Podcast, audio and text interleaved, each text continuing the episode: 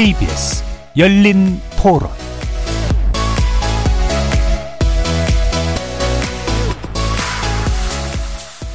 안녕하십니까. KBS 열린 토론 정준희입니다.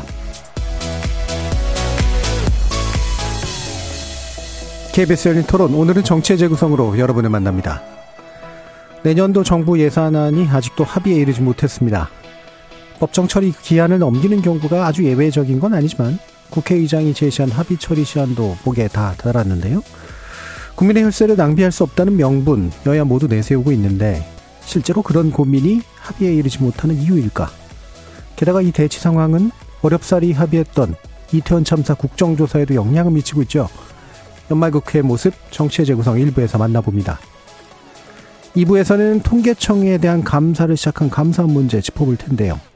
전 정부에 대한 새 정부의 공격이 또 하나 더해지는 것인지 혹은 또 다른 문제가 있는 것인지 이 내용 포함해서 이재명 대표를 둘러싼 검찰의 압박 그리고 이로 인해 다소간 혼란이 더해지는 듯한 야당 상황 알아보겠습니다. KBS 열린 토론 지금부터 시작합니다. 살아 있습니다. 토론이 살아 있습니다. 살아있는 토론, KBS 열린 토론. 토론은 라디오가 진짜입니다. 진짜 토론, KBS 열린 토론. 정치를 보는 색다른 시선, 정치의 재구성 함께 해주시는 네 분의 논객 소개합니다. 천하람 국민의힘 전남 순천갑 당협위원장 나오셨습니다. 네, 전남 순천의 천하람입니다. 하헌기 더불어민주당 전 상근부 대변인 자리하셨습니다. 예, 안녕하세요. 하헌기입니다. 최수영 시사평론가 함께 해주셨습니다. 네, 안녕하세요. 최수영입니다. 김주루 변호사 나와주셨습니다. 네, 안녕하세요. 김준우 변호사입니다. KBS 열린 토론 문자로 참여하실 분은 샵 9730으로 의견 남겨주십시오. 단문은 50원, 장문은 100원의 정보 이용료가 붙습니다. KBS 모바일 콩과 유튜브를 통해서 무료로 참여하실 수 있고요. 모바일 콩을 통해서는 보이는 라디오로도 만나실 수 있습니다. 자, 이 예산안 문제 가지고 얘기한 지 거의 한 달 되는 것 같은데, 예, 끝이 어딘가 아직도 잘 모르겠습니다. 어, 국회의장이 합의안을 또 종용하기도 했고, 기한을 설정하기도 했는데, 언제 끝날지 잘 모르겠어요. 어떻게 보고 계시는지, 일단 예상하시는 그런 부분들, 또 문제가 된다고 생각하시는 분들을 좀 짚어주시도록 하죠. 최성 평론가 네. 먼저 좀 말씀 주시죠. 네, 사실 이게 2014년 국회 선진화법이 적용된 이후에는 이제 사실 예산안 법정 시한을 넘긴 적이 없었는데, 네. 이게 그 전에 이제 말하자면은 그 김대중 노무현, 아, 김대중 노무현 그 김영삼 정권 때는 사실 12월 31일 날 통과된 적도 예, 예, 있었어요. 그렇죠. 그래서 마이크를 가지고 이제 방청석에서 개회해서 음. 굉장히 그때 좀 말하자면 논란이 되기도 했던 그런 적도 있었는데 근데 저는 사실 이제 이번 걸 놓고 보면서 사실 쟁점은 크게 없는데 왜 음. 이렇게까지 이게 평행선을 달려야 하나 그러니까 약간의 제가 보기엔 치킨 게임 양상입니다. 그러니까 예, 예. 서로 이제 뭐 마주보는 열차가 서로 누가 이제 먼저 선로를 틀 때까지 한번 정면으로 달려보자는 그런 것 같은데 사실 뭐 다 아시다시피 쟁점 두 가지 아닙니까? 그러니까 뭐 법인세 인하 문제는 제가 느낌적으로 볼 때는 어느 정도 조율은 된 것 같은데 결국은 예. 이게 이제 두 부처 법무부의 이제 그 인사관리단하고 그다음에 행안부의 경찰국 그 두 개 문제 두 두 개 문제죠.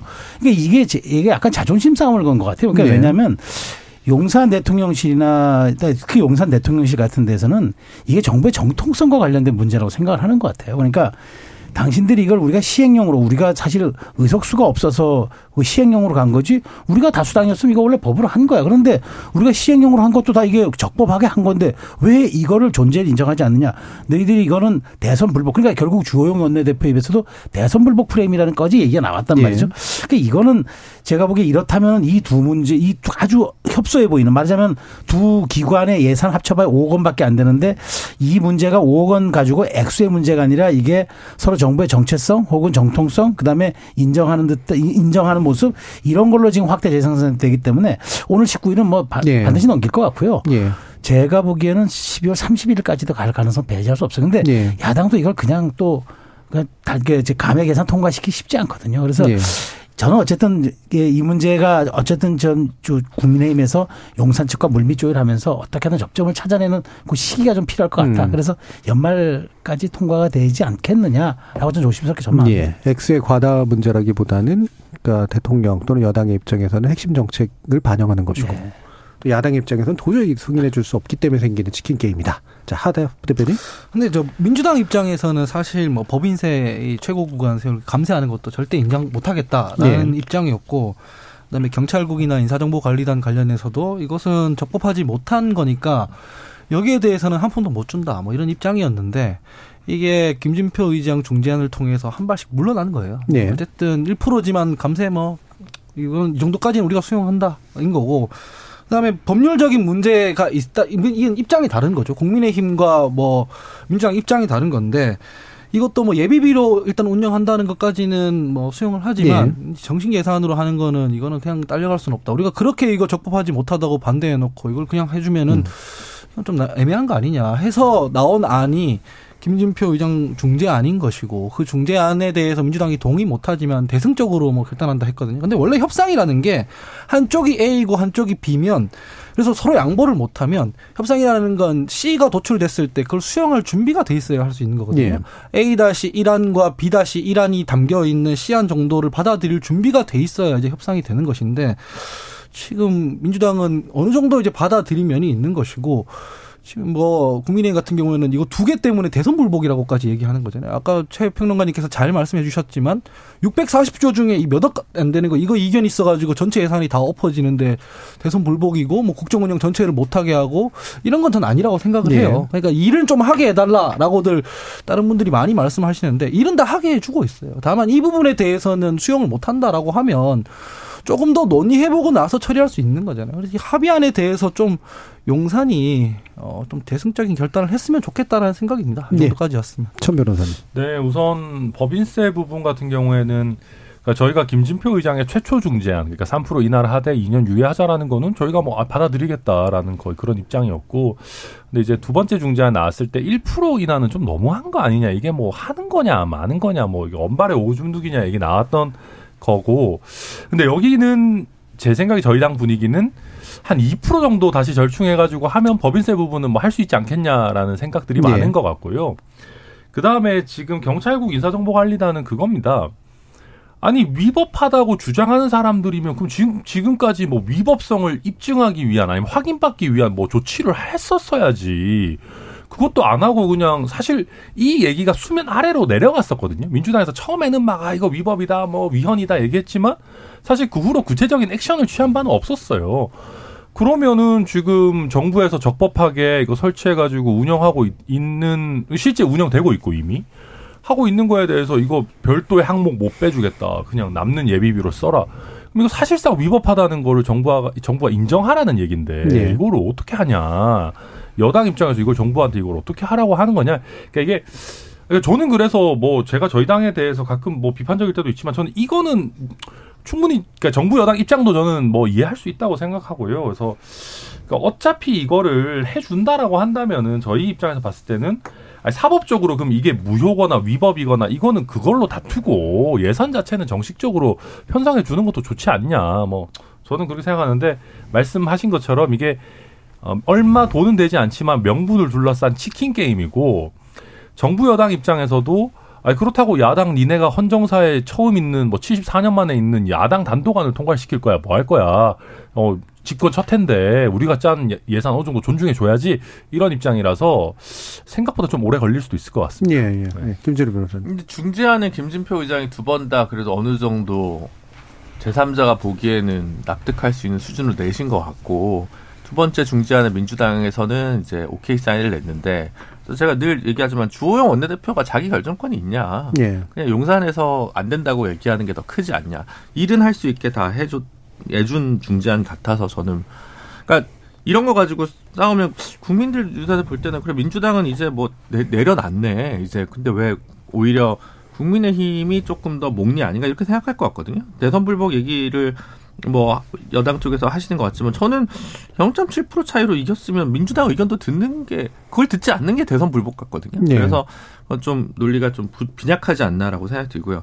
굳이 따지면 저는 이제 경찰국 문제는 이제 경찰청 경찰위원회에서 권한쟁의 심판에서 험죄 가져갔습니다. 그러니까 그거는 좀 민주당이 할 일은 아니었지만 사법적으로는 여전히 좀 다퉈볼 만한 부분이 있는 거고요. 그거는 이제 경찰위원회 의결 없이 이게 바로 됐기 때문에 생긴 또 절차적 하자 문제가 좀 있습니다. 그래서 인사정보관리단이랑은 좀 다르고요. 그리고 최근에 또 그 대통령 경호처 관련 시행령 문제도 군 관련해서 지휘할 수 있다는 식으로 시행령 개정을 또 하는 것 같은데 그것도 사실은 그 추진 중인 것 같은데 그것도 사실은 이제 입법 사항인데 그 시행령으로 하는 부분이 좀 있거든요. 그래서 그런 부분들에 대해서는 또 민주당이나 야당이나 뭐 시민단체나 비판할 건 비판할 문제라고 봅니다. 그래서 이 정도 했으면 그냥 빨리 합의하는 게 어, 순리가 아닌가 저는 그렇게 생각합니다. 예.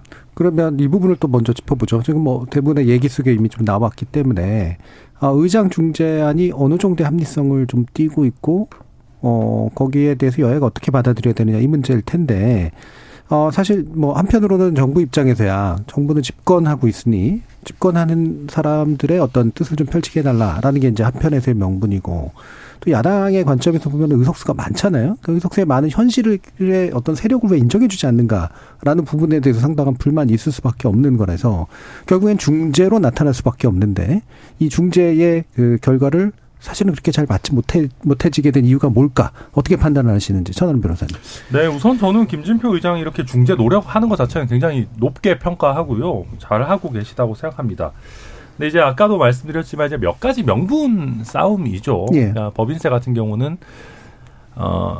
그러니까 이제 이게 악순환입니다. 예를 들면 저희도 법인세금 얼마 안 낮춰줘? 까짓 거 그러면 시행령에 있는 뭐 세액공제 이런 거 최대한 늘리지 뭐 이런 식으로 네. 갈수 있어요. 또 시행령 뭐 해가지고. 네.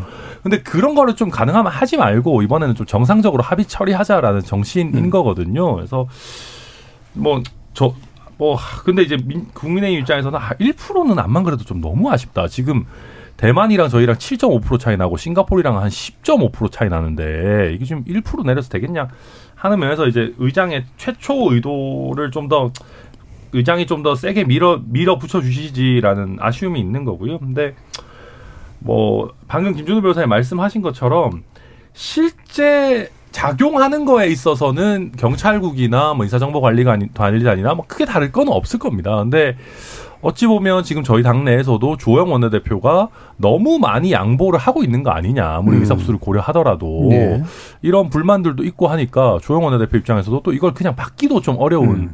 그런 좀 정치적인 상황에 음. 있어가지고 어떤 부분이 좀 많이 양보됐다고 받아들이죠? 뭐 예를 들면 이태원 국정조사 부분이라든지 음. 뭐 일단 예산안하고는 상관없지만 네 상관없지만 네. 뭐 그런 부분들이라든지 뭐 예전에 뭐 이런저런 뭐 국회 운영상에 있어서의 음. 일들이라든지 이런 거에 있어서 또 당내 강경파들이 또 있는 거다 보니까 네. 뭐 쉽지 않은 게 사실 사실입니다. 음. 네.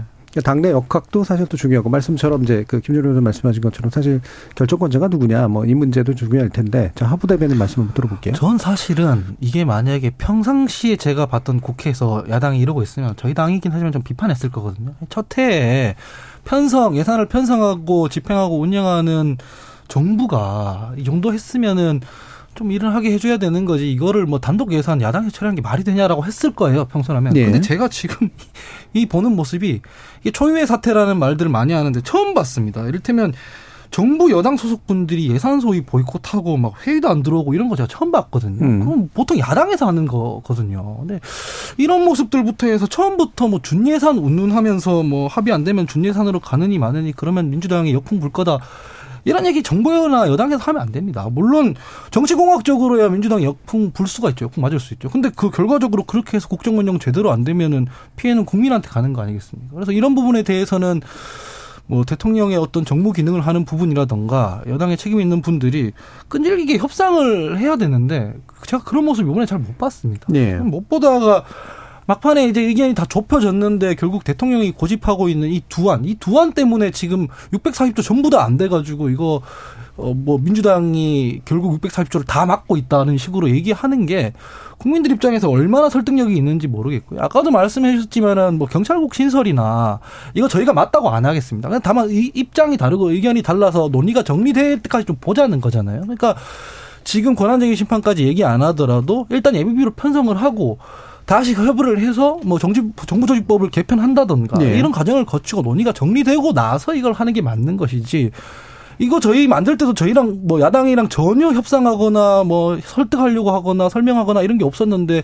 일방적으로 해놓고 왜 예산 이거 통과 안 해주냐 이거 국회에서 심의하고 의결하는 건 국회의 권한인데 그렇게 얘기하는 건 제가 봤을 때는 정부 여당의 온당한 태도는 아닌 것 같습니다. 그래서 이 부분에 대해서는 이 중재안을 좀 받아가지고 봉합을 하고 내년에 뭐 필요했을 때 정리가 되면 추경을 하든지 여기 포함시키든지 이게 맞지 지금 여기에서 치킨 게임 하는 건 별로 적, 적절해 보이지 않는다라고 음. 생각합니다. 그러니까 사실은 예를 들면 여야의 의석수가 동수인 경기도 의회는 다 통과가 됐어요. 음.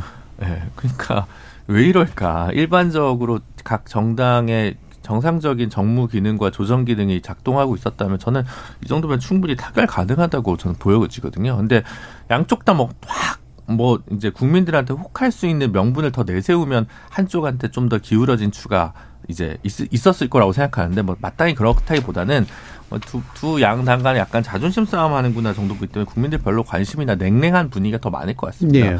예를 들면 어, 법인세 그러면 1%만 인하하면 어쨌든 정부가 생각했던 것보다 세수는 늘지 않습니까?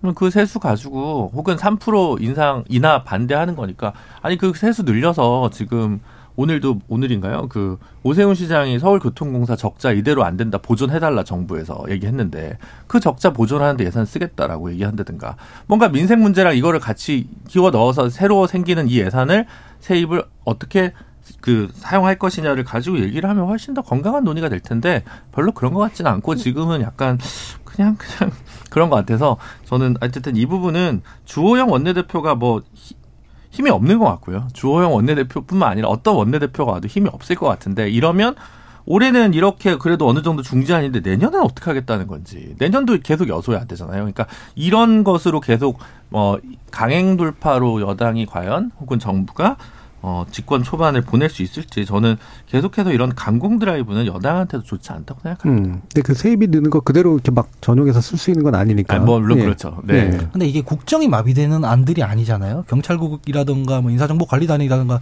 이런 말씀하기 좀 쪼잔하긴 하지만 경찰국 신설하고 인사정보관리단 해서 그게 잘 기능하지도 않았어요. 지금 음. 잘 아시다시피 경찰에 문제가 많고 인사정보관리단 운영했지만 인사 문제 얼마나 많이 터졌습니까? 이게 뭐 전반적인 윤석열 정부의 국정 기조를 뭐 갈아엎는다거나 이게 마비시킨다거나 이런 사안들이 아니에요. 근데 네. 다른 민생 예산을 이것 때문에 대통령의 고집 때문에 그냥 막고 있다. 이 자존심 싸움하는 게 전 풀어가는 이 운반하는 방식이 너무 거칠다는 생각이 네. 듭니다. 네. 전 제가 보기에 근데 이 문제가 이제 왜 그러냐면은 이게 사소해 보이는 것 같아요. 근데 뭐 사실은 뭐 두 개 법, 그, 그 법, 그러니까 말하자면 부처의 뭐 기구 그 차이가 아니라 그, 그 문제가 아니라 대통령 공약 사항이잖아요. 이게 음. 민정수석시 폐지와 연결돼 있단 말이죠. 민정수석시 사라졌잖아요. 사라지고 청와대 용산리에 대통령의 민정수석실이 사라지고 나서 그 이 두 개 나눠진 거란 말이죠. 네. 인사정보기능은 인사정보관리단에서 하는 거고 그다음에 치안비서관실 기능이 경찰국으로 한 거란 말이에요. 그러니까 네. 이게 용산에서 그냥 이거를 아이 그 알았어 이게 작은 뭐 이게 두 개 부처의 기구 문제니까 우리가 시행령 올 때까지 뭐 시행령이 그러니까 시행령에 대한 판단 여부가 올 때까지 우리가 그러면 예비비 씁시다라고 하고 받기에는 대통령 공약 공약 상황인 거죠. 음, 첫 해. 공약 으로 내성 내세운 건 사실 좀 아니라. 아니, 그러니까 민정수석실 예, 폐지를 내세웠잖아요. 예, 예. 민정수석실 폐지에 따른 폐지. 후속 조치죠. 그러니까 이게 후속 조치란 말이죠. 예. 그러니까 이게 그런 연장선상에서 놓고 보면 용산에서는 이것만큼 밀릴 수가 없다. 오히려 음. 법인세는 저는 차후 문제라고 봐요. 그러니까 이런 대목 때문에 제가 좀 우려하는 거는 의장이 이제 세, 이제 내려면 세 번째 중재안을 내야 되는데 그러기에는 의장의 권위도 참 이제 문제가 생겼고 음. 그러면 또 어느 선까지 이제 중재안을 내놔야 되는지 이 부분에 대한 가이드라인도 매우 지금 함 이게 이게 제가 보기에는 이게 함수 관계 복잡해졌어요. 그러면 네. 이제 남은 방법은 하나라고 봐요. 그러니까 이제는 그 다른 어떤 정치적인 사안과 묶은 딜을 하지 않으면은 음. 이제 열흘밖에 남지 않았지 않았습니까? 사실 뭐 12월 31일이라 그래도 이제 뭐 빼고 나면 이제 열흘밖에 안 남았는데 이 열흘 사이에 극적인 딜이 없는 한 이제 아니 이 상태라면 치킨 게임이기 때문에 이게 매일매일 사실 이게 반복된 게 벌써 이게 2주 된거 네. 아닙니까?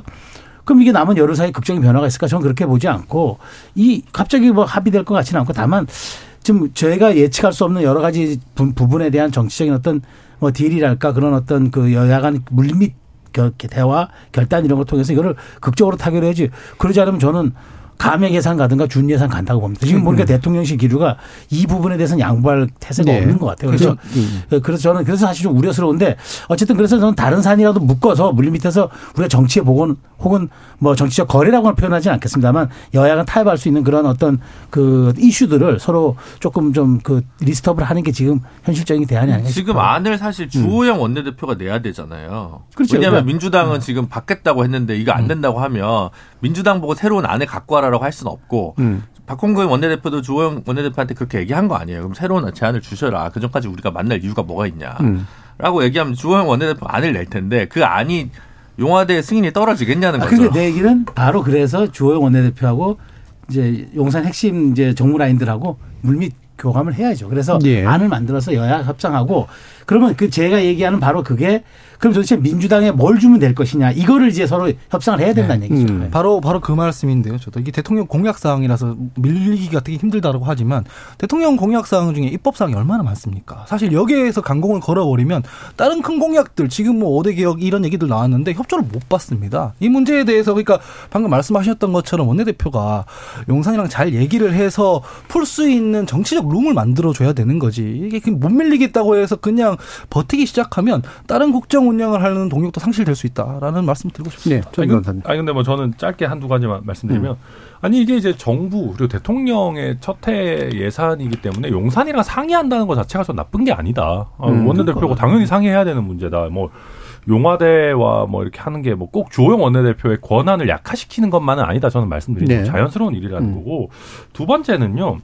이건 약간 큰 정치적인 이런 문제인데 원래 예산안이라는 게 이제 크게 재밌는 일은 아니지만 요즘 보면 정부 여당 입장에서도 더더욱 뭐랄까요 이게 민주당의 반대로 인한 타격이 별로 없는 것 같아요. 음. 그러니까 이게 무슨 얘기냐면 예컨대 야당이 좀 복수로 존재해서 뭐 과거 바른미래당 때처럼 뭐 민주당이 뭐한 100, 뭐한 4, 50석 있고 뭐 또한 2, 30석 있는 야당이 있고 그 야당들의 복수의 반대가 있다라고 한다면은 아 이게 그냥 이렇게 아 범야권에서 이렇게 반대를 하는데 너무 여, 여권에서 일방통행하는 거 아니냐라는 게 좀 생겼을 텐데 지금은 이제 그냥 민주당 사실상 하나고 아뭐 민주당에서 반대하는 거 아니냐라고 가니까 여권 지지자들도 아이고 뭐 굳이 우리가 물러날 필요 있냐 그리고 실제 여론도 아이고 뭐 예산안이 처리가 좀 길어진다고 해서 크게 뭐 이렇게 부담되는 것 같지 않은데 이런 느낌이거든요. 그래서 뭐랄까요 이게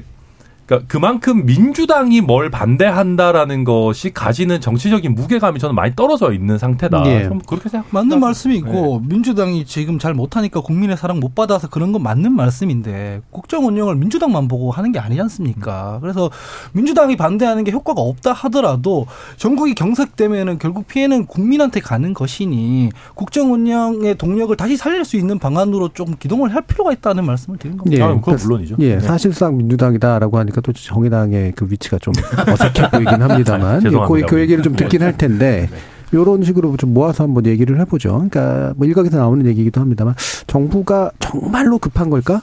정말로 급하면 뭔가 협상을 할 텐데 이 작은 부분이지만 이거는 절대로 못 놔주겠다라고 생각하는 그런 명분의 어떤 싸움이라고 하더라도 어 그래서 이제 이게 결국은 이게 아 이렇게 예산안 처리가 늦춰지고 있는 이 상황이 누구에게 불리하고 누구에게 더 많은 부담을 주고 있는가 그리고 실제로 더 많은 부담을 느끼고 있는가의 문제하고 좀 연결시켜서 얘기하면 좋을 것 같아요. 예, 김준우 변호사님.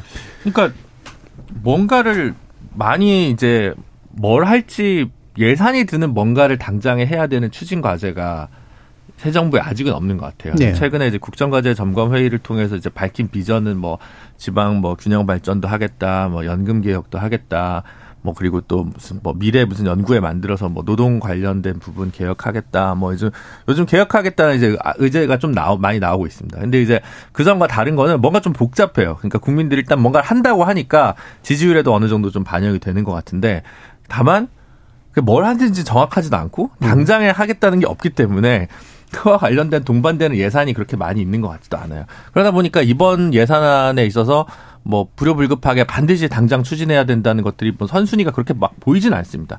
그러다 보니까 별로 급한 마음이 없는 게 아닌가. 정권에서 핵심적인 아젠다로 세팅하고 있는 것들이 이번 예산과 직접적으로 딱 관련 있는 게안 보이다 보니까 이런 그 배짱이랄까 음. 이런 게 좀 보이는 것 같고요.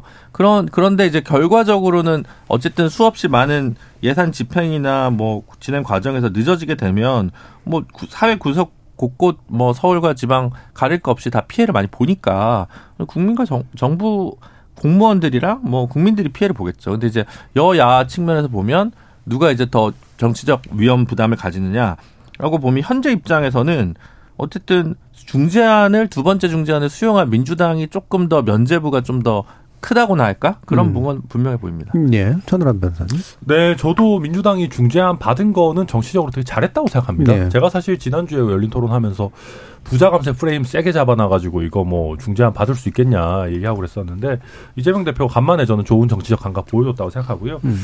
근데 이제 어 그럼에도 불구하고 이게 사실은 여야 모두에게 정치적 타격감이 그렇게 큰 사안은 아닙니다. 음. 역설적으로. 왜냐하면 우리나라 같은 경우는 예산이 통과 안 된다고 해서 셧다운이 바로 되는 구조가 아니고 준예산으로 사실 어느 정도 굴러가게 되고요. 또 지금 야당이 아까도 말씀드렸지만은 거대 야당이기 때문에 아무리 2차 중재안을 수용했었다라고 하더라도 결국은 또 이게 파행이 되면 국회 다수당으로서의 책임도 일부는 지게 되는 것이거든요. 네. 그래서 이게 제가 봤을 때 플러스 마이너스가 막 아주 뚜렷하게 갈리는 그런 이슈는 아니다.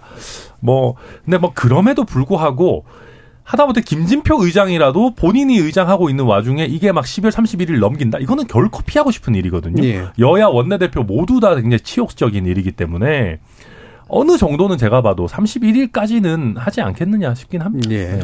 하다 못하진 않을 것 네, 같고. 하다 못지는 않고 굉장히 중요한 문제죠. 예, 예. 네. 그 의장에게도 되게 중요한 부담이 되긴 그럼- 하겠죠. 그럼요. 특히 이제 네. 민주당 출신 의장이라서 생기는 문제도 있을 것 같고요. 이게 예산안이 한창 현안일 때야 민주당이 발목 잡는다 이렇게 얘기할 수 있지만 결국 시간이 지나고 국정 운영을 계속 해 나감에 있어서 사사건건 이게 민주당 때문에 민주당이 발목 잡아서 2024년에 심판해 주십시오 이렇게 얘기를 하게 될 건데 당연히 정부나 여당의 손해가 갑니다. 그 음. 국민들이 짜증 낼 수밖에 없어요. 그런 거 잘 협의해서 받을 거 받고 줄 거 주고 해가지고 국정 운영 하는 게 너네가 할 일이지. 너네 여서야 된 거 모르고 권력 달라고 했냐. 그러면은 총선 때 이 권력이 작기 때문에 아무것도 할 수 없었다는 건데 왜 우리한테 표 달라고 했냐. 이렇게 될 건데 당연히 정부의 손해가 가는 거거든요. 물론 민주당 입장에서도 이 국민들한테 사사건건 발목 잡고 뭐 이렇게 보여지면은 좋을 게 하나도 없긴 하지만 결과적으로 이 예산을 편성해서 집행하고 뭔가 국민들한테 행정적인 행위를 해야 되는 건 정부이기 때문에 본인들이 원하는 걸 하기 위해서는 양보를 안 하고 안 하면 계속 이 손해로 돌아올 수밖에 없다. 그런 구조일 수밖에 없다는 말씀드립니다. 음, 예. 최소영 그러면. 냉정하게 얘기해서 사실은 이런 상태로 가면은 이제 그 여당이 뭐 욕먹는 건 맞아요. 왜냐하면 음. 여당, 여당이라는 게 뭐 국정 운영에 무한 책임을 짓고 있는 뭐 다 그런 것, 그건 국민들도 다 인정하고 있으니까. 근데 그걸 곰곰이 다 한번 따져보면은 과연 여당이 정말 정치적으로 불리할까? 네. 라는 측면. 이건 제가 뭐 하나, 하나의 그 뭐 보수 진영에서 이걸 해석하는 차원이 아니라 정말 냉정하게 객관적으로 네, 들여다보면은 거대 야당이 있는 한 우리가 무엇해도 안 됩니까? 그러니까 자, 자세히 들여다보면 지난주 국정과제 점검회의를 했잖아요. 거기서 사실 뭐 큰 얘기 별로 없었어요. 결국 세계 얘기는 제가 교육, 노동, 그 연금 이 좀 어려운 개혁해야 되는데 힘이 없네요. 음. 여론 존중 하겠습니다라는 얘기를 한 거예요. 예, 그렇죠. 그, 그 얘기를 한 거예요. 핵심, 핵, 핵심, 핵심, 핵심 좀 그러고 보고 거기다가 교육 하나 엎드려서 교육 하려니까 이게 지방분권하고 좀 관련이 있네요. 음. 지방분권 제가 하여튼 좀 노력하겠습니다. 이게 저는 250분에 다라고 저는 봐요. 거의 네, 2시간 네. 반 가까운 걸 음. 다라고 보는데 그럼 이거 이 시점 왜 꺼내겠느냐. 그러니까 결국 저는 이게 모든 게 설령 이렇게 그 우- 우여곡절 끝에 이 예산안이 타결돼도 뭐 여야 정치력 협상 뭐 박수 칠 국민들 별로 없을 겁니다. 뭐 그렇지만 만일 뭐 준예산이든 혹은 뭐 민주당의 감액 예산이든 어쨌든 우리가 우려하는 정말 최악의 시나리오 둘 중에 하나로 택했을 때 정부 여당 아마 사과하겠죠. 그러면서 저뭐 부재를 자기들 정치적 부재를 탓하면서도 보십시오라는 얘기를 할 겁니다. 예. 저희가 할 수 있는 게 아무것도 없습니다라고 얘기할 겁니다. 그럼 이게 장시간 저는 이제 이 총선까지 많은 시간이 남은 것 같아도 어쨌든 이러면서 저는 대통령 지지율 혹은 국민의힘 지지율의 상승 그다음에 내년 초에 다가올 이재명 대표의 사법 리스크 이 주제는 상관없지만 제가 굳이 분석하자니까 예, 이제 예. 하나의 사례를 들어오는 겁니다. 그게 들어오고 거기에서 혼재가 되고 된다면은 정치적 지형에서는 별로 국민의힘이 그 여당 집권 여당에 불리하지 않으리라는 예. 계산 또한 할 수 있지 않을까. 이건 제가 그냥 냉정하게 제3자적 관찰자 시점에서 예. 들여다본 얘기지. 뭐 정부 여당이 이렇게 해야 된다 그런 얘기는 절대 아니니까. 예. 예. 뭐 이게 뭐 특정한 부분을 이제 도와주시기 위해서 하신 말씀이 아니라 저도 네. 궁금해서 들었던 네, 네 질문이고 네, 실제로 그런 바탕의 어떤 효과에 대한 냉다, 냉정한 판단을 네, 하고 있지 않을까. 예, 예. 이런 생각이 좀 들긴 합니다. 지금 5316님께서 지금 국회는 국민을 위해서 일하는 게 아니고 당파 싸움하는 곳 같은데요. 그리고 대통령께서는 왜 취임한 지 언젠데 야당과 협상을 안 하는 건가요? 라는 질문도 하셨습니다. 어, 10분 정도 일부 남았습니다만 그래도 이 부분을 짚어야 될 텐데요. 이러다 보니 이제 국정조사는 점점 짧아지고 있는 상태죠. 아직은 시작은 안 했고. 그래서 이걸 다시 또 원복해야 된다, 또 늘려야 된다라는 얘기가 좀 나오는데 이거 또 가능할까? 예산도 지금 잘 안 되고 있는데 이런 상태인데요. 어, 게다가 이제 최근 이제 국민의힘 소속의 의원들이나 시의원들이나 이런 분들이 또 여러 가지 또 구설수를 남기고 있어서 이 부분이 이제 전개되는 것 자체가 사실 국민의힘에게 부담일 것 같은데 일단 천하람 변호사님 좀 한번 말씀 들어보죠. 네, 우선 저희 당 소속의 뭐 높은 분부터 아니 뭐 높고 낮음의 문제가 음. 아니라 여러 구성원들이 좀 말도 안 되는 막말을 좀 쏟아내고 있어가지고 저도 좀 굉장히 좀 안타깝고 참담한 심정이고요. 음. 어, 만약에 우리 유가족분들이 정말로 참사의 정쟁화를 하신, 한다면은, 하신다면은, 그거는 국민이 제일 먼저 아실 겁니다. 예, 예. 국민이 제일 먼저 비판할 거고요. 우리가 정말 참사에 대한 정말 책임을 져야 되는 정부 여당에서 먼저 아 너네 정쟁할 거지 이런 문제가 아니거든요. 그래서 저는 굉장히 안 좋다라고 보고 있고요. 그러다 보니까 지금 국정조사도 사실은 아니 이런 참사가 일어났으면 국정을 책임지고 있는 정부나 아니면은 여당이 아니 이거 우리 국회 권능을 발휘해가지고 우리 조사하겠다라고 할 수 있는 문제거든요. 네. 국민들이 이렇게 보시기에 딱 봐도 아 이거 얘네 이거 하기 싫은데 억지로 하네 이런 느낌을 주잖아요. 이건 책임 있는 자세가 아니지 않습니까? 네. 이거는 그러면 합의해서 해놓고도 욕 먹어요. 그래서 저는 왜 이런 형태로 가는지 솔직히 좀 이해하기가 어렵고요. 어 뭐 그리고 이제 뭐 연장이라든지 이런 부분에 대해서 뭐 그러니까 아니 저는 국민의힘 얘기도 일리가 있다고 봐요. 예를 들면 아니 예산은 통과되고 그러면 정말 룰대로 원래 했던 것처럼 통과되고 시작하든지 아니 미리 시작하면서 개문 발차하면서 미리부터 기간 연장까지 얘기하냐 이건 아니지 않냐 약속을 지켜라 저 이 얘기 할 수 있다고 봅니다. 네.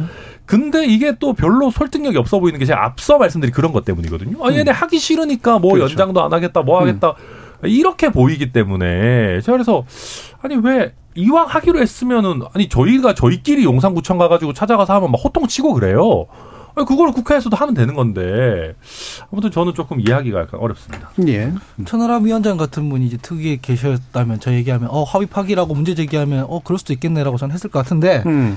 합의문에 뭐라고 적혀 있냐면 국정조사 기간 11월 24일부터 45일간으로 한다 적혀 있고 그다음에 뭐 예산안 직후 처리한 직후에 이제 한다 그 기간 동안 뭐 준비한다 이렇게 적혀 있는데 근데 지금 이 바로 개문 발차한다 그러니까 뭐 합의 파기다라고 국민의힘에서 얘기를 하잖아요. 근데 합의 파기를 누가 먼저 했냐? 라면 합의문에는 이상민 장관 해임 건의안이 어떻게 뭐 조건으로 들어가 있지 않습니다. 근데 이거 뭐뭐 뭐 하자마자 바로 특위에서 사퇴를 해버렸잖아요. 그러고 나서 국민의힘에서 이 다시 어떻게 구성하고 있는지에 대한 얘기 나온 게 없습니다. 아마 이건 의장이 승인 안 했기 때문에 아직 법적으로는 특위 위원들로 그대로 남아 있을 텐데 그럼 가정을 한번 해보자고요. 내일 만약에 예산안이 극적으로 협상이 타결돼서 뭐 예산안이 통과되면 그 다음 날부터 바로 국정조사 할 수 있습니까? 못해요. 왜냐면은 이, 이 지금 국민의힘에서는 준비를 하나도 안, 안 해놓은 상태거든요. 그렇기 때문에 이걸 가지고 뭐 합의 파기다. 불리하면 합의 파기라고 하고 본인들은 국정조사에 대한 재반 준비는 하나도 안 하고 있고 진정성이 없지 않습니까? 그렇기 때문에 이 부분에 대해서는 차일피일 시간을 밀고 할 수 없기 때문에 야삼당이라도 한다는 것이 저는 옳다고 생각을 하고요. 그리고 이 그렇게 하면서도 심지어는 나중에 들어왔을 때는 다시 재조정한다는 공간을 열어놓기도 했었습니다. 예. 그래서 이 부분에 대해서는 좀 국민의힘에서도 막말 같은 거 이런 게 해가지고 그거를 훼손하지 말고 진짜로 민주당에 문제 제기를 하고 싶으면 국정조사 준비를 좀 제대로 지금 당 차원에서라도 하고 안을 좀 줬으면 좋겠다 음. 이렇게 말씀드리고 싶습니다. 음.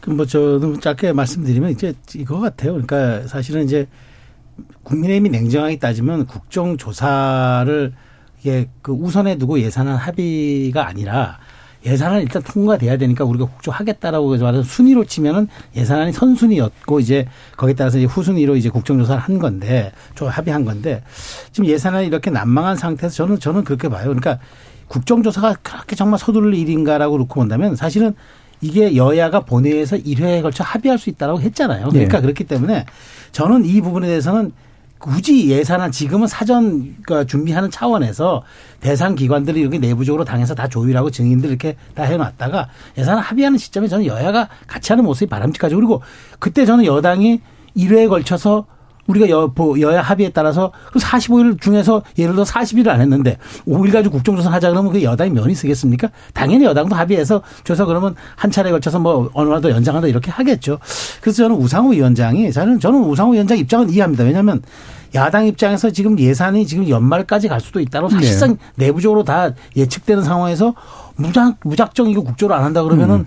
지금 49제가 얼마 전 진행됐던 음. 주말에 진행됐던 사안을 미뤄놓고 보면 도대체 민주당은 뭘 하느냐 이런 얘기를 들을 수밖에 없어서 이른바 개문발차론을 할 수밖에 없었다고 저는 생각을 합니다만은 그럼에도 불구하고 여, 그러니까 여당, 그러니까 야당과 정의당 정도가 참석하는 이런 국조는 국민들 눈에 이거는 정말 그 민주당도 민주당답게 했다는 소리 듣지도 못할 뿐더러 여당도 여당대로 저는 안 되는 거니까 저는 좀 이렇게까지 계속 그 강행하는 모습을 하더라도 전 최소한 예산안이 처리가 된다면 여당이 들어올 걸로 봐요. 그래서 여당이 합의해서 다시 한 번 더 그 국조, 그러니까 국정조사 날짜를 조금 더 연장하는 쪽으로 음. 합의안 도출하는 게 저는 그게 저는 국민에 대한 예의가 그 정치가 탈 도리라고 생각하기 때문에 이 부분은 조금 저는 한 열흘간의 여지가 남아 있어서 음. 저는 다시 한번 2차 협상 정도 기대해 봅니다. 사실. 예. 그렇게 하는 게 바람직하다는 의견과 네. 함께 그럴 수 있다고도 보는 보신다는 거죠. 김준우 변호사님. 근데 이제 그 현장 방문을 두 번 하고 그 다음에 이제 뭐 기관 보고 받고 그 다음 에 이제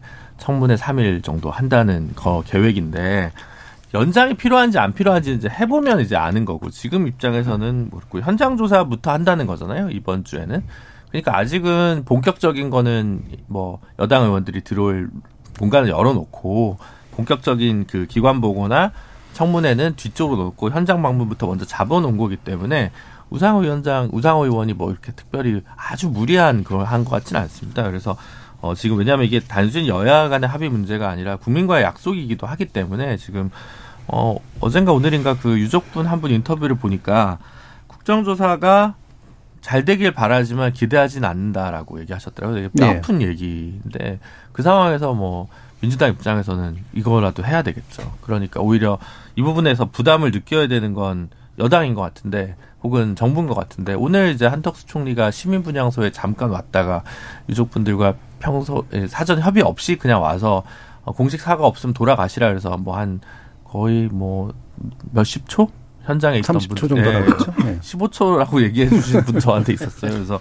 그런 일들이 좀 있었는데 지난주에 그 49제 때 뭐 어, 대통령 부부가 다른 행사에서 또 점등식 같은 데 참석하는 음. 물의를 일으키고 이런 뭐 봤을 때는 지금 너무 쉽게 그 10.29 이태원 참사를 좀 여권에서 생각하는 게 아닌가라는 생각이 좀 들고 이거 그냥 협상 tool이나 정쟁의 대상으로 좀 다루는 태도를 좀 버려주셔야 한다는 생각입니다. 예. 우상호 위원장이 그렇게 강성이 아니라서 아까 최성 평론가님 정도의 어떤 룸만 열어줬으면 사실은 이렇게까지 안 했을 것 같은데 예. 지금 여당에서 나오는 얘기가 연기에는 일단 선을 긋고 있으면서 뭐 장재현 의원 같이 이렇게 사실상 실세 의원이라고 하는 사람이 뭐 애초에 국정조사 합의 해주지 말았어야 됐다.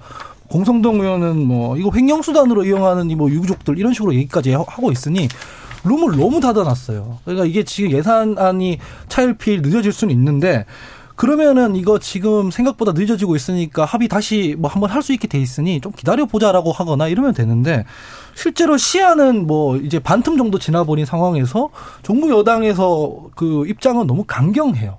그렇기 때문에 여기에서는 끌려다닐 수 없는 입장도 사실 있는 거죠. 예. 그러면 짧게만이라도 좀 들어봤으면 좋겠는데 이게 아까 이제 그 얘기 나왔잖아요. 이게 성탄전, 성탄전 음, 점, 점등 행사에 이제 윤 대통령이 참여했고 49제에는 이제 시민사회 수석이 참여했다고 이제 하는데 이게 바뀌었어야 되는 거 아니냐. 뭐 시민사회 수석이 성탄절에 갈 필요가 있는 건 아니긴 합니다만 요걸 보면서 이제 아 지금 정부가 사실 이태원 참사에 대해서는 결국은 이제 묻고 가려고 하는 쪽 그렇게 또는 중요하다고 생각하지 않는 쪽이 아니냐라는 생각이 있는 것 같아요.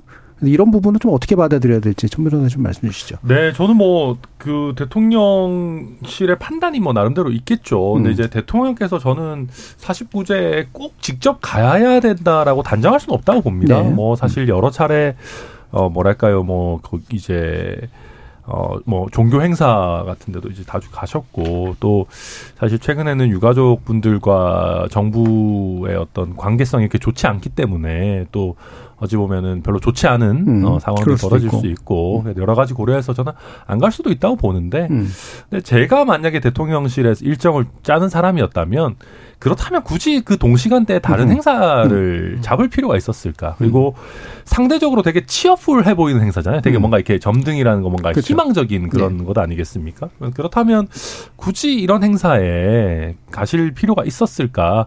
그런 저는 솔직히 좀 아쉬움이 남아요. 그러니까 뭐랄까요? 우리가 이제 대통령이라는 자리가 이미 일어난 일을 어떻게 없애겠습니까? 그렇지만 국민의 마음을 어루만져 드리고 이게 뭔가 그래도 내가 이거에 대해서 가슴 아파하고 뭔가 중요하게 생각하고 있다 라는 식이어야 되는데 사실 참사 일어나고 직후에는 그런 모습들이 지속적으로 나왔는데 또 최근에는 좀 그런 메시지가 좀 거의 없거든요. 그래서 저는 이 일정이 곧 메시지인데 조금 더 sensitive 했었어야 되는 거 아닌가 하는 아쉬움이 있습니다. 예, cheerful과 센스티브라고 하는 화려한 영어 단어들의 양념을 받는. 아니, 국정 과제 기분 안 되네. 점검 회의에서 뭐 본인들이 국정 과제라고 얘기하겠지만 사실 국민들 입장에서 보면 현안에 있는 특히 이제 이태원 참사에 관해서 한 마디도 얘기가 없었거든요. 이제 거기서부터 뭔가 좀 뭐, 청와대의 정무 기획 기능이 지금 살아 있다면 뭔가 좀 어긋난 게 아닌가 싶은 생각이 들고요.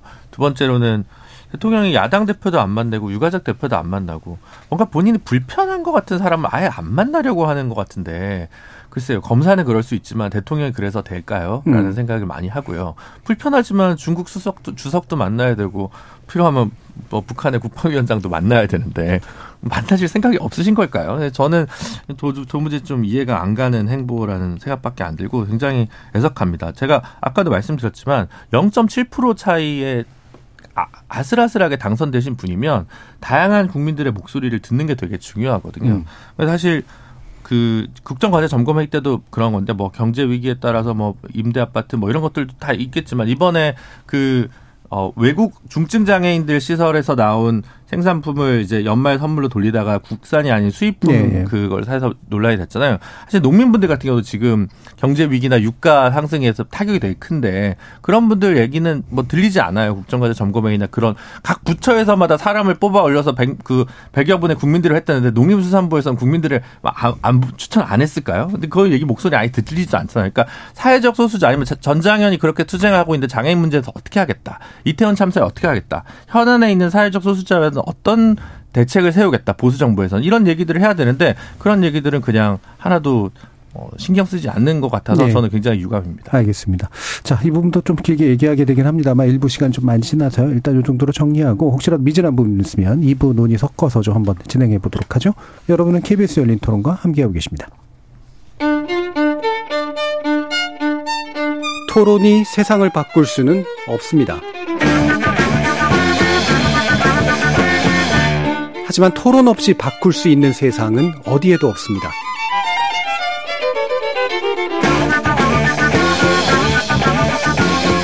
세상의 선한 변화를 갈망하는 당신.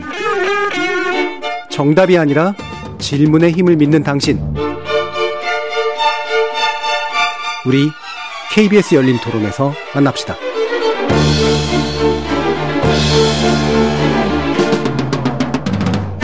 KBS 열린 토론 월요일 코너 정치의 재구성 최수영 시사평론가 김준우 변호사 천하람 국민의힘 순천갑 당협위원장 하원기 더불어민주당 전상근 부대변인 이렇게 네 분과 함께하고 있습니다. 자, 이분은 또 이 내용을 바로 시작해야 될 것 같은데요. 어, 통계청이 이제 감사원 감사를 받습니다. 이제 지난번 문재인 정부 때도 일부 좀 논란이 좀 있었는데 그 당시 인물 교체와 함께 통계 주장이냐 아니냐 뭐 이런 가지고 이 얘기가 있다가 어, 최근 다시 이제 그 부분에 대한 감사를 하면서 어, 그 통계 조작론 해서 이제 전 정부의 수석까지도 이제 소환하는 이제 그런 일이 이제 벌어지고 있는 거죠. 자, 소환은 정확히는 아니긴 합니다만. 자, 이 부분에 대해서 지금 어떻게 일단은 판단해야 될지 최세영 평론가님 좀 말씀 주시죠. 네, 저는 사실 이 문제가 그러니까 저는 소득 주도 성장의 정책을 놓고 여기에 대해서 정 저, 후임 정부 잣대를 들이는데 그거는 저는 있을 수 없는 건데 네. 통계청은 통계청 법에 의해서 설립된 정부 부처입니다. 그러니까 감사원 감사를 받을 그런 이제 대상 피감 네. 대상인 거죠. 그런데 만일 여기에서 정부 정책의 정당성, 정부 정책의 업적을 홍보하기 위해서 통계를 고의적으로 왜곡 조작했다.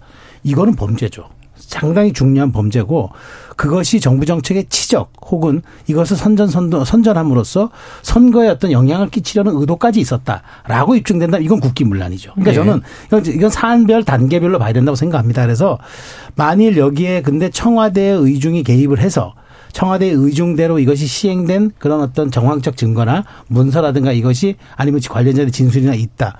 이거는 저는 뭐 감사원의 조사를 넘어서 저는 검찰 수사로 가야 된다고 봅니다. 다만 근데 지금 지금은 초기에 뭐 검찰 수사, 검사원 수사가 지금 진행되는 단계고 지금 검찰 수사의 초기 단계이기 네. 때문에 이 문제에 대해서 저는 정치권이 개입하면 안 된다고 봅니다. 그러니까 여기에서 이걸 가지고 이제 뭐 제가 이렇게 말은 하지만 정치권이 당연히 개입하겠죠. 그런데 정치 개입, 정치권이 개입하는 순간 수사의 어떤 본질은 사라지고 이것이 이제 전 정권 죽이기냐 아니면 후임 정권의 보복이냐 뭐 등등 아니면 적폐 청산이냐 아니면 세수는 세부대에 담는 과정이냐 이 모든 것들이 혼재되기 때문에 좀 약간의 별도의 트랙으로 갔으면 좋겠고 근데 문제는 검찰 이게 감사원이 감사 조사를 했고 검찰 검찰이 지금 조사하는 과정인데 저는 얼마만큼 이것을 깔끔하게 입증해내느냐 그게 좀 관건일 것 같아요. 음, 네. 예, 전 뭐 너무 깔끔한 평론이라서 저는 뭐 거의 음. 대부분 다 동의하고요.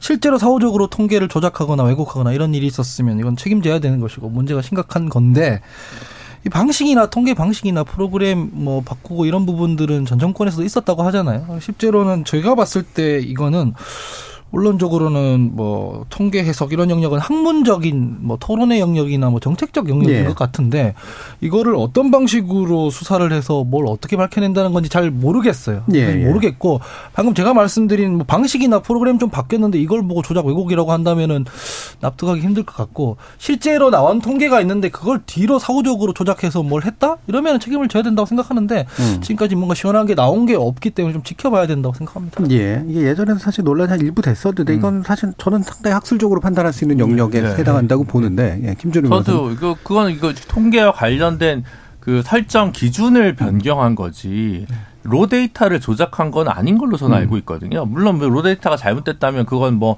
뭔가 어 징계나 뭐 이런 걸 받아야 될 사항이겠습니다만 그 당시에 그 뭐 여러 가지 논란이 있는데 사실 지금도 이건 논란이거든요. 음. 기재부가 뭐 몇 퍼센트가 늘었다 몇, 몇 네. 퍼센트가 늘었다 보도자를 내면 통계 근거가 없어요. 제가 음. 볼때 거의 허위 사실에 가까운 보도 자료도 기재부에서 많이 나옵니다. 그래서 네. 통계 관련이나 뭐 정부 재정 관련해서 감시 감독하는 활동하는 뭐 나라 살림 연구소나 이런 분들은 계속 이거 문제다. 그래서 통계청의 각종 기준들이나 기재부에서 하는 그 설정하는 기준들을 그냥 국제 표준으로 다 맞추는 것이 타당하다라는 음. 의견이 계속 나왔고 네. 그렇지 않고 자의적으로 어 본인들이 유리한 숫자에 맞춰서 이때는 이 기준 썼다가 저쪽 저쪽 저쪽 기준 썼다. 그거는 정치적인 비난과 학술적인 토론의 영역에서 문제될 대상은 되죠. 근데 그게 감사원 감사나 검찰 네. 수사의 대상이 된다? 저는 아직까지 드러난 드러난 바에서는 그렇 그건 좀 해당하지 않는 것 같습니다. 음, 전 변호사님. 그 모르겠어요. 김 변호사님이 팩트를 좀 많이 안 보셨을 수도 있는 것 같은데 지금 드러나고 있는 거 언론 보도를 통해서 나오는 얘기들을 보면 표본이 마음에 안 든다고 해가지고 교체를 한다거나 심지어는 숫자를 임의로 그냥 입력을 했다라는 얘기까지 지금 나오고 있거든요. 네. 이거는 단순히 뭐 평가 방법이나 합술적인 기준의 그런 문제가 아니가 아니고 말 그대로 통계를 오염시키고 왜곡시키는 거잖아요. 그러니까 이런 게 있었으면 당연히 뭐 우리 모두 다 의견이 똑같겠지만 처벌을 해야 될 일이고 그리고 이게 이제 이런 의혹이 언론에 의해서도 나오고 뭐 이렇게 나오는 상황에서 감사원이 이거를 감사를 안 하는 것도 좀 이상하죠. 그리고 감사원이 당연히 감사를 해야 되는 부분이고 문제가 있으면은 당연히 뭐 처리를 해야 되는 거라서 최소영 평론가님 말씀처럼 이걸 저희가 너무 앞서 나가가지고 뭐뭐 음. 뭐 이렇게 그러니까 우리가 이제 전 정권을 존중하라는 게 전 정권에 뭐 문제가 있는 것도 다 덮고 넘어가자라는 것은 아닐 거 아니겠습니까? 그리고 정권 교체라는 게 어떤 의미에서는 그 약간 이 뭐랄까요 이렇게 덮어져 있는 거를 약간 한번 들춰가지고 진짜 문제 없는 거야라는 걸 보는 순기능도 있는 것이고 과거 정부의 어떤 정책 방향이나 철학이나 이런 게 정말 훌륭하고 뭐 흠잡을 데 없었으면 애당초 정권 교체가 안 됐겠죠. 그러니까 어느 정도 점검하는 건 필요하고 이게 또 너무 과한지 이거는 뭐 또 국민들께서 보시지 않겠나 생각합니다. 네, 그러니까 지금 순기능과 역기능 문제를 얘기하셨는데 정권 교체라고 하는 게 순기능이 분명히 있죠. 그래서 자꾸 이제 바뀌어야 이제 내부 부패가 사라지는 거니까. 근데 역 불기능이라고 하는 건 이제 그 기준이 이제 명확하지 않았을 때 이제 결국 생기는 문제인데 뒤지기 시작하면 끝도 더 없으니까요. 어느 정도 수준이라고 판단하시는지 한국이 부대변인 한번 말씀 주시죠. 글쎄요. 저는 뭐 서해 공무원 이것도 그렇고 전반적으로 보면 정책적 판단의 영역에 있거나 학술적 토론에 있는 영역까지 이 감사원이나 수사기관이나 이런 데서 개입해가지고 뭘 한다는 게 사실 납득이 안 됩니다. 그렇다고 뭔가 팩트가 달라진 게 나오는 것도 아니고 일단 정치인들이 먼저 나서가지고 전 정권에서 이런 비리가 있는 거 아니냐 이거는 털, 터는 게 맞다라고 하면 감사원이 나서서 다시 뭐 에드벌룬이라고 하는 이걸 띄우고 그걸 다시 검찰이 걷어들이는 과정에서 언론에서 뿌리고 그래서 속 시원하게 뭐가 나오는 건 없고 그래서 이 방식 자체가 그냥 전 정권 수사 이런 거를 하기보다는 문재인 대통령 제외하고 문재인 대통령 주변에 있는 사람들 다 망신 주려고 하는 거 아닌가라는 생각이 들어요. 실제로 이게 아까 말했듯이 뭐 이 통계청 문제에서도 표본을 오염시켰다거나 혹은 뭐 로데이터를 사후적으로 수정했다거나 이런 증거가 있는 거 아니겠습니까? 예. 증거가 나오면 깔끔한 문제예요. 그건 책임지고 처벌 받아야 되는 문제인데 그거 아니잖아요. 여기서 그러면 언론에서는 뭐 문재인 정권이 통계 조작했다라는 헤드라인만 막 걸리다가 음. 그리고 감사원에서는 이거 조사해야 된다라고 하는데 깔끔하게 뭐가 나오진 않고 이런 것들이 너무 반복되는 것 같다라는 생각이 듭니다. 그러니까 예. 저는 이제 좀 약간 별 별도로 좀 봐야 될 것 같은 게 이제 이를테면 주 52시간 논, 그 노동 문, 그, 그 문제라든가 그다음에 문재인 케어에 대한 얘기는 전 그거는 새 정부의 어떤 정체적인 정치적 그러니까 정치적 혹은 어떤 정책적 정체성에 관한 부분이라고 저는 생각하기 네. 때문에 이 부분 그럴 수 있어요. 어, 미국의 경우도 오바마 케어가 문제가 있다고 그다음에 바로 그 다 후임 정권이 뒤집기도 하잖아요. 그러니까 저는 네. 이제 그런 것들에 대해서는 저는 그 전 충분히 이해가 되는데 다만 네. 탈원전과 지금 얘기했던 이 통계 왜곡 논란은 이 부분은 국가 기관이 개입해서 이른- 이른바 이제 말하자면은 통계 혹은 자료 혹은 뭐 이사회 의결 그다음에 뭐 수치 이런 것을 조작했고 여기에 개입했느냐 이 문제잖아요. 예. 이 문제는 별도로 봐야죠. 이 문제는 정말 저는 정권이 바뀌더라도 저는 이 통계 같은 경우는 정말 누가 손, 손을 대서 안 되는 거라고 봐요. 그러니까 우리가 결국 뭐 사실 우리가 선진국과 후진국을 그 기준하는 기, 그, 그 구분하는 기준 중에 하나가 통계가 믿을 수 없다는 국가, 그러니까 이른바 북한이라든가 뭐 세계적으로도 시- 이게 인정이 안 네. 되는 국가들이 있잖아요. 그 통계 때문 통계가 국, 그 국제적 신뢰를 받지 못한다는 얘기는 그 자체 나라 자체의 국격에 관한 문제이기 때문에 그건 뭐 얘기할 거 없는데 선진국에서는 근데 이것을 교묘하게 정치적 이득을 위해서 손을 대거나 왜곡하고 조작했다. 이 문제가 밝혀지면 이거는 대단한 심각한 문제죠. 이거는 정부 여하를 막론하고 앞으로 우리 국가 대한민국이 선진화되는 국가로 가기 위해서라도 저는 반드시 필요하고 또 더군다나 우리 그 경험이 있잖아요. 1998년도 IMF 외환위기 사건 때 그때 국가가 사실은 통계에 손을 댄 거거든요. 예. 우리 아 뭐 우리 경제 튼튼하다 뭐 외환 보유 문제 없다다가 다 이게 거짓말로 어떻게 드러난 거 아닙니까? 그래서 그때 그래서 강경식 장관 같은 경우는 이제 사법의 대상이 되느냐 마느냐 논란이 있었던 거죠. 네. 그런 걸로 봐서는 저는 요 문제는 별도로 그러니까 말하자면 주 52시간 혹은 문재인 케어 이런 것들은 새 정부에 대한 정, 저- 정치적인 정체성 문제를 봐야 하겠지만 이 문제는 저는 너무 말하자면 전 정권 지우기다라고까지 확인, 확인하기 그렇고 다음에 어떤 정부가 들어오더라도 최소한 이런 부분에 대한 논란이 없도록 저는 이번 정부에서는 이 문제를 좀더 어, 정말 금과 옥조처럼 깔끔하게 좀 정리 한번 했으면 좋겠어요. 예, 예, 김준호 변호사. 근데 이게 글쎄, 그러니까 그때도 그 통계청이 표본을 이제 조작한 게 아니라 표본을 확대하면서 교체를 했는데 민주당도 오히려 그걸 비판했어요. 민주당 입장에서는 소득 분배율이 아- 나쁘게 나오니까. 예. 그럼- 그런데 근데 그게 그 당시에도 분기별로 그 소득 분배 조사하는 게 정확성이 없고 사실 전 세계적으로 거의 유례가 없는 조사 방식이다라는 것도 다른 문제 별도의 문제가 있었던 거거든요. 그러니까 예를 들어 통계를 이거 바꾼 거 관련해 가지고 이제 논란이 되니까 청장이 바뀐 건 맞는데 통계 표본을 바꾸라고 민주당이나 청와대에서 지시한 건 아니거든요.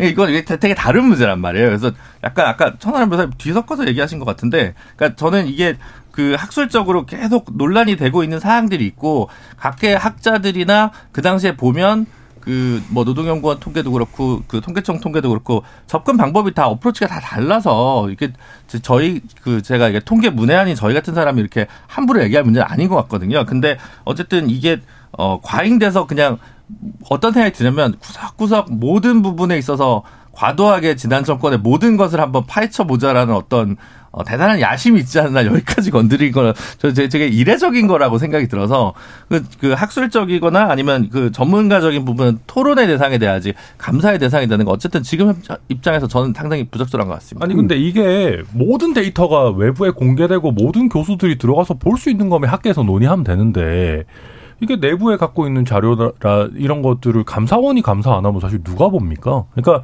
그러니까 어느 정도 범위에서 문제가 있는지는 뭐 서로 다를 생각이 다를 수 있는데요. 그러니까 이게 합의가 안 되니까 사실 감사원에서 열어봐서 이거 진짜 문제가 있는지 없는지 감사해야 되는 거거든요. 이것도 못하면 감사원 왜 있습니까? 그러니까 아무튼 그래서 저는 그런 거고 그리고 저희가 지금 파악하고 있기로는 문재인 청와대에서 통계청에다가 아 좋은 내용도 좀 담아줘라 이런 건 좀 빼도 되지 않냐 뭐 이런 얘기를 한 뭐 문건까지 지금 나오고 하는 마당이라는데 이거는 아까 최종평가 말씀대로 우리 통계의 어떤 그 글로벌 신뢰도에 관한 문제니까 뭐 간단한 문제 아니고 좀 봐야 되는 것 같고요. 그리고 그 지금 어, 뭐 서해 공무원 같은 경우도 뭐 그렇습니다. 그러니까 이게 진짜로 뭐 대북 관계에 관한 정책적 판단만 있다 그러면 그걸 왜 저희가 그러겠습니까? 그냥 비판을 하고 말겠죠. 아, 이건 이때 판단이 잘못됐다. 근데 이게 단순히 수사기관이 아니라 법원도 나서가지고 뭐 10시간씩 신문해가지고, 아, 이거는 형사처벌, 범죄 어느 정도 소명이 돼가지고, 구속까지 지금 하고 있는 마당에, 아, 이게 단순히 그냥 정책적 판단의 문제였으니까 넘어가자? 좀 그럴 일은 아니라고 보고요. 그리고, 아니, 그 저는 그리고 지금 이런 게 아니 저희가 이제 박근혜 정부 끝나고 적폐청산 열심히 했던 게 저희 지금 대통령이라서 좀 뻘쭘하긴 합니다만은 그때야말로 정말 보복의 광기 막 이런 게 있었거든요. 그때 무리하게 뭐 해가지고 무죄 나온 사람 진짜 많습니다. 그래서 그거에 비하면은 저는 지금 정부 바뀌어가지고 뭐 얼마나 뭐 광기 어린 수사를 하고 있고 그쵸. 저는 그렇지는 않다고 생각합니다. 그래서 사실은 네. 윤석열 한동훈이 유능한 검사가 아니라는 얘기가 나오는 건데 아니, 많은 뭐 직권 남용죄가 무죄가 최고, 나왔어요. 최고의 검사라고 그래서. 아니 저는 그런 적 없고 음. 민주당에서 그랬는지 모르겠는데 음. 저는 그런 적이 없고. 그래서 이번 수사 같은 경우도 보면 결국은 뭔가 문서를 뭐 파기한 죄라 냈지만 직권남용죄는 대부분 무죄 나올 거거든요. 이게. 상당히 이런 문제가 생길 겁니다. 그래서 이런 방식으로 하면 안 된다라는 게 어떻게 보면 반면교사가 돼야 되는데 거꾸로 된 것 같아요. 저는 지난 정부에서 예컨대 경제범죄를 일으키거나 부패범죄를 일으킨 거였으면 추상같이 해야 된다고 생각합니다. 그건 그거는 야당에 대한 탄압이 아니고 보복도 아니죠. 왜 이 정부에서 마약 수사를 최근에 정을 들이 공을 들이냐면 마약을 통해서 재벌가의 3세나 이런 분들이 많이 잡혀갑니다. 연예인이나. 이렇게 되면 아무도 반감을 갖지 않아요. 이건 집권의 어떤 지지를 올리는 굉장히 손쉬운 카드거든요. 큰 저항이 없는. 그러니까 그런 식으로 뭐 검사 수사가 정치화되고 도구화되는 건 별로 바람직하진 않지만 이해는 할 수 있는데 저는 그런 면에서 봤을 때 경제범죄 예를 들어 뭐 노웅래 의원이 가지고 있는 예를 들어 의혹에 대해서 그렇게 문제 많이 안 삼고 어떻게 보면 이재명 대표가 대장동에서 크게 헤어나오지 못하는 이유도 경제 범죄와 관련성 있는 거 아니냐는 국민적 의구심을 해소 못했기 때문입니다.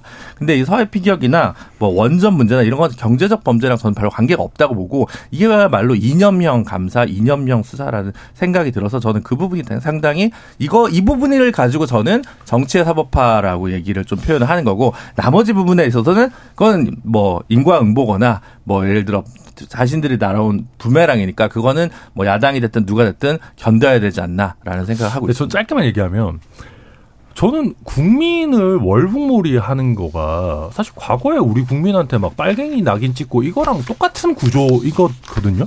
그러니까 물론 경제범죄도 뭐 중하죠. 뇌물 받고 하면 안 되죠. 근데 아니 한 국민을 월북으로 몰아가는 것이 과연 그거에 비해서 어, 낮은 정도의 어떤 법익 침해냐 저는 그렇게는 생각되지는 않습니다. 물론 그렇죠. 근데, 이제 근데 국민 한 명이 돌아가신 부분에 대해서 이렇게 많은 연력을 쓰는데 국민 130몇 명이 돌아가신 일에 대해서는 이토록 침묵하는가에 대해서 반문하지 않을 수 없죠. 그러니까 뭐 월북으로 몰아, 월북으로 예. 몰아갔다라고 하면 이제 팩트가 다 나왔는데 보니까 몰아간 거다라고 하면 실제로 그 문제 제기가 맞을 수 있는데 이게 너무 성급하게 단정한 거 아니냐라고 문제 제기하면 모를까 지금 아직 몰라요. 저는 이제 월북으로 뭐 몰아갔다고 생각을 하지 않는 것이고 그냥 그렇게 판단을 했다고 믿는 것인데 그건 나와봐야 아는 문제인 것이고 이걸 다 사법의 영역에서 국, 국가 안보 때문에 판단한 영역까지 검사들이 보고 들여다보고 이거를 뭐 한다 이게 향후에도 별로 좋은 선례로 남지는 않을 것 같다는 생각이 듭니다. 네, 저도 짧게 그냥 뭐 이거 뭐 지금 논쟁이 마무리될 것 같으니까 음. 짧게 말씀드리면, 근데 이게 경제 사범이다 아니다, 이게 정책적 부분이다 아니다 이게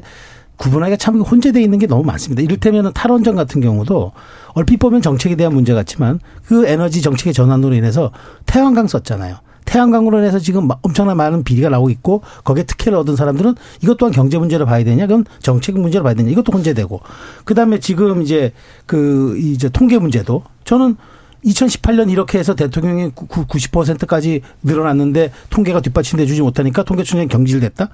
그래서 그것으로 인한 정치적 홍보를 가지고 2020년에 총선에서 이것이 호재가 되어서 소득주 성장 여러분 지켜달라 찍어달라 했다. 이것도 정치적 이득에 대한 문제죠. 그러니까 이런 문제들을 무자르듯이 하기가 쉽지 않아서 어떤 이런 경계들 그래서 저는 정치가 어쨌든 그 어떤 좀 말하자면 그 구체적 증거들이 나오고 입증이 되기 전까지 정치가 너무 과도하게 개입해서 이거 뒤섞어내는 것들 그래서 정쟁으로 몰아가는 것 이것이야말로 저는 여야든 다 정치 지향을 해야 된다라고 저는 생각합니다. 네. 네. 7319님이 감사원 움직일 때마다 감사원장이 말한 감사원은 대통령 지원 기관이라는 말이 떠올라서 신뢰가 안 갑니다. 라는 말씀 주셨고요. 주정원님은 목적 달성 후에 통계 방식을 변경한 겁니다. 정치적 목적이 다분한 거죠. 라는 말씀도 주셨습니다. 김진희님은 전 정권에 대한 심판 국민의 몫으로 남기고 지금 정부는 나라 살림과 국민을 위한 정책을 세우고 실천했으면 좋겠습니다라는 그런 또 의견도 남겨주셨네요. 어, 2부 시간이 많이 남지 않아서 이 부분은 아주 길게는 다루지 못할 것 같은데요. 어, 지금 이제 그 민주당 상황이 어떤지 좀 일단은 하원기 부대변인 말씀을 좀 들어봐야 될 것 같아요. 저는 뭐 나가는 방송들마다 그렇고 계속 이게 뭐 분열 혹은 내분 이거 아니냐라고 하는데 전 아직까지 그런 조짐은 못 느끼겠고 네. 다만 이제 걱정하시는 분들은 있죠. 이런 상황에서 총선 어떻게 치르냐 혹은 유동규 같은 사람은 사실 이재명 대표 대표가 이제 성남시장 할 때 직접 중용했던 사람인데 이런 사람이 이제 범죄 혐의에 입증까지는 모르겠지만 어쨌든 범죄가 있다고 이제 다들 공공연히 알고 있는 사실 아니겠습니까? 이러면 이제 유감 표명 정도는 해야 되는 거 아니냐.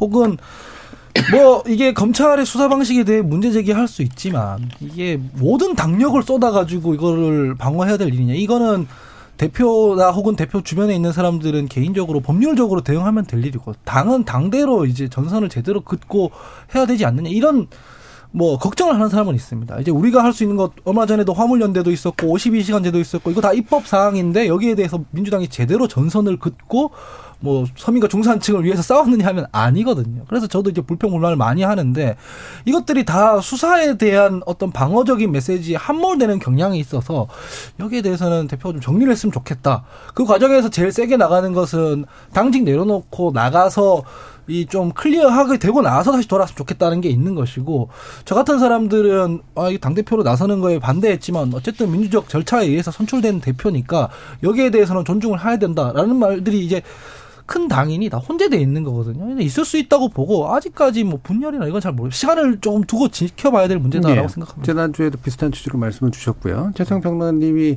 예 그 예견하셨던 turning point가 다가오고 있죠. 예, 다가오고 있는데. 근데 예산안이 첫, 저, 통과 안 돼서. 네, 그러게요. 네. 그래서 이제 연말 국회까지는 이제 아마 해를 넘길 것 같은데 저는 뭐 그때 12월 초에 통과된다고 보면은 체포동의안 이런 등등등 이제 좀 오지 않겠냐. 아니, 소환 요구서가 오지 않겠냐 이렇게 했는데 지금은 이제 늦게 되는 것 같고 또 더더군다나 지금 키맨이라고 불리는 김만배 씨가 어쨌든 그 말하자면 저기 그 극단적 시도를 함으로 선택에 대한 시도를 함으로써 이 또 수사가 이제 뒤로 또 밀릴 것 같아요. 네. 소환기 계속 늦어지기 때문에 그래서 조금 저는 해 넘길 것 같다는 생, 뭐 말씀을 다시 한번 드리고 저는 이제 이재명 대표의 시간이 이게 길어지면 길어질수록 민주당의 곤혹스러움과 민주당의 그 지지율 빠지는 게 그 정비례 시간으로 늘어날 것 같아요. 그러니까 음. 지금 민주당이 무슨 걸 꺼내놔도 방탄이라는 얘기를 되치는 순간 거기서 헤어나올 수가 없어요. 그리고 이제 노웅래 의원 이제 그 바로 그 오잖아요. 이제 체포동의안이 저기로 오면은 지금 아마 딜레마죠. 근데 지금 기류는 뭐 부결로 잡아서 어쨌든 우리가 이게 이 검찰의 시간에 우리가 대응해야 된다. 그러니까 무도한 시간 우리가 그 최소한 우리가 일 그러니까 일렬 대우로 우리가 방어해 줘야 된다 그렇게 하는데 문제는 그거죠. 이거 그 어쨌든 사안의 정당성을 떠나서 그 노웅래 의원에 대해서 그 부결을 되는 순간 저는 이재명 대표가 바로 연상될 거라고 봐요. 국민적인 네. 측면에서. 음. 이, 이것이야말로 이게 바로 이재명 리스크인 거죠. 그러니까 저는 이렇게 민주당이 그걸 알면서도 아마 선택, 선택을 할 겁니다.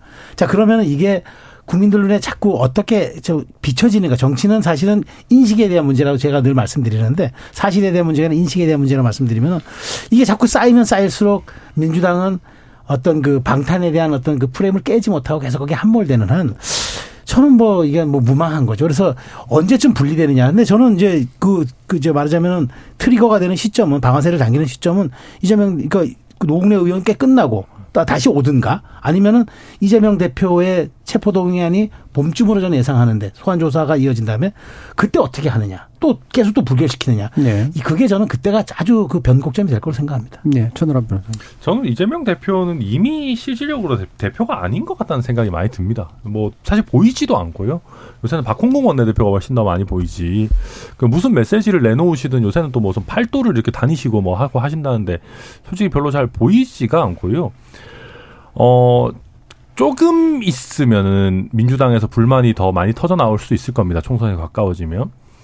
근데 지금 이제 적대적 공생 관계라고 하는 게 국민의힘도 솔직히 뭐 이상한 거 많이 하고 있기 때문에 뭐 갑자기 뭐 당헌 당규 또 바꾼다고 하지 않나 뭐 그런 거 하니까 이제 이재명 대표 타격이 그렇게 안 보이는 거죠. 또 반대로 또 뭐 국민의힘도 그러고 있는 것도 또 아, 우리가 뭐 좀 해도 또 이재명 대표 잡아 잡혀가고 하면 또 괜찮겠지 뭐 이런 음. 서로 서로 이제 적대적 공생이기 때문에 지금은 아주 뭐 마치 그냥 별 탈 없이 있는 것 같아 보이지만 무게추가 한쪽으로 약간이라도 쏠리면 이거는 터져 나올 일이라고 보고요.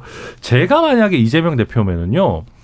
정치 개혁이나 뭐 정당 개혁 이슈를 세게 던질 것 같아요. 음. 그렇게 해서 예를 들면 뭐 삼선 이상 연임 금지가 됐건 아니면 뭐 뭐뭐 뭐 선거제도 뭐 뭐가 됐든 그런 걸 세게 던져가지고 당내에서 이재명 대표를 비판하는 목소리가 나올 때 오히려 그 사람들을 기득권을 지키려고 하는 구태 세력인 것처럼 만들어 버릴 수 있는 그러니까 전략이 좀 나와야 되는데 음. 지금 이재명 대표는 뭐랄까요, 그러니까 그런 걸 할 정치적인 자산이 스스로 충분치 않다고 생각하는 것 같아요. 그러니까 뭐 어떻게 보면 메시지도 아무것도 없고 예. 그냥 시간만 보내고 계신 거 아닌가 싶습니다. 예, 그 몸값이 높은 주장인데 이제 계속 부상으로 뒤에 있는 듯한 느낌 뭐 네. 뭐 이런 거죠. 예. 네, 천하람 변호사님 예. 얘기가 저 뭐 거의 비슷한데요. 사실 음. 올해 하반기 이재명 대표는 이제 다 지나갔는데 거의 그쵸 이거 합격점이라고 하긴 좀 어려울 것 같고요. 근데 이제 대, 내부의 대한 부재이기 때문에 내년 상반기까지는 시간은 좀 남아 있을 것 같고. 그 와중에 신년에 뭔가 새로운 메시지를 낼 수 있냐. 예를 들면 저 사람 그 위원장 얘기하듯이 정치개혁 메시지를 낼 수 있냐. 이게 이제 하나의 카드일 텐데 대선 때도 막판에 안철수 후보에 대한 구애로 갑자기 약간 연정을 연상케 하는 거를 뒤늦게 한 번 냈었거든요. 네. 그거 그 안은 심상정 의원을 심상정 후보를 두고 한 구애는 절대 아니었습니다. 네. 수신처는 정확히 없었지만 음. 누구나 알 수 있었죠. 그러니까 그게 마지막 정도 남은 뭐그 그거에 버금가는 뭔가 새로운 안을 좀 내든가 그런 방식으로 뭔가 국면을 타개하지 않는 한 실질적으로 계속 좀 뭐랄까 어, 힘을 잃어가는 대표가 되고 있는 것 같습니다. 예. 한국 다시 한번. 네. 예, 뭐 사실상 제가 아까 좀 말씀드렸지만은 뭐 수사 이런 걸 떠나서 뭘 보여준 게 없죠. 뭐 사실 뭐 서민과 중산층의 정당이라고 하는데 약자들하고도 연대를 안 하면서 예산안 전국에서는 법인세 인하 가지고 부자 감세 아니냐 하고 실제로 선거 때는 부자들 적대하지 말자 뭐 이랬거든요. 그래서 뭐 그런 점에서 보면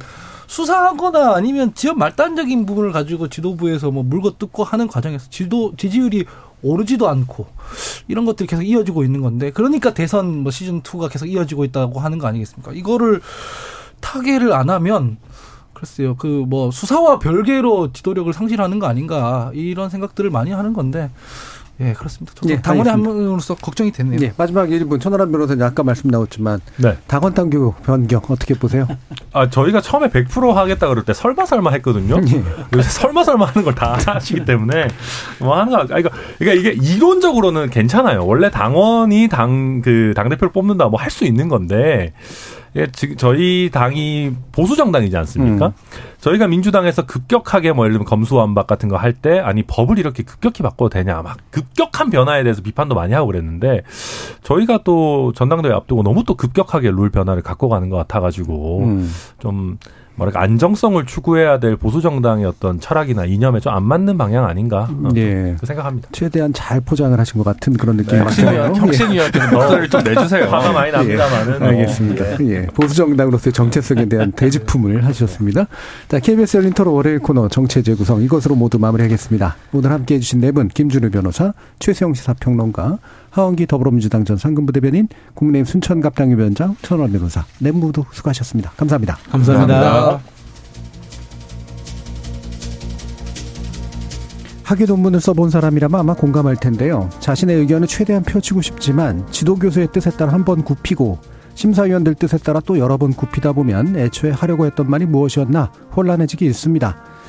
물론 최종 판단은 그들이 하는 거고 내 의견이 옳다는 보장은 그 어디에도 없죠. 어떻게든 통과는 시켜줬으면 좋겠다는 마음으로 버티게 마련인데요. 예산안을 바라, 예산안을 바라보는 정부의 마음이 그런 마음과 같을까? 아니면 꽤 다를까? 궁금해지는 시점입니다. 저는 내일 저녁 7시 20분에 다시 찾아뵙죠. 지금까지 KBS 열린 토론 정준이었습니다.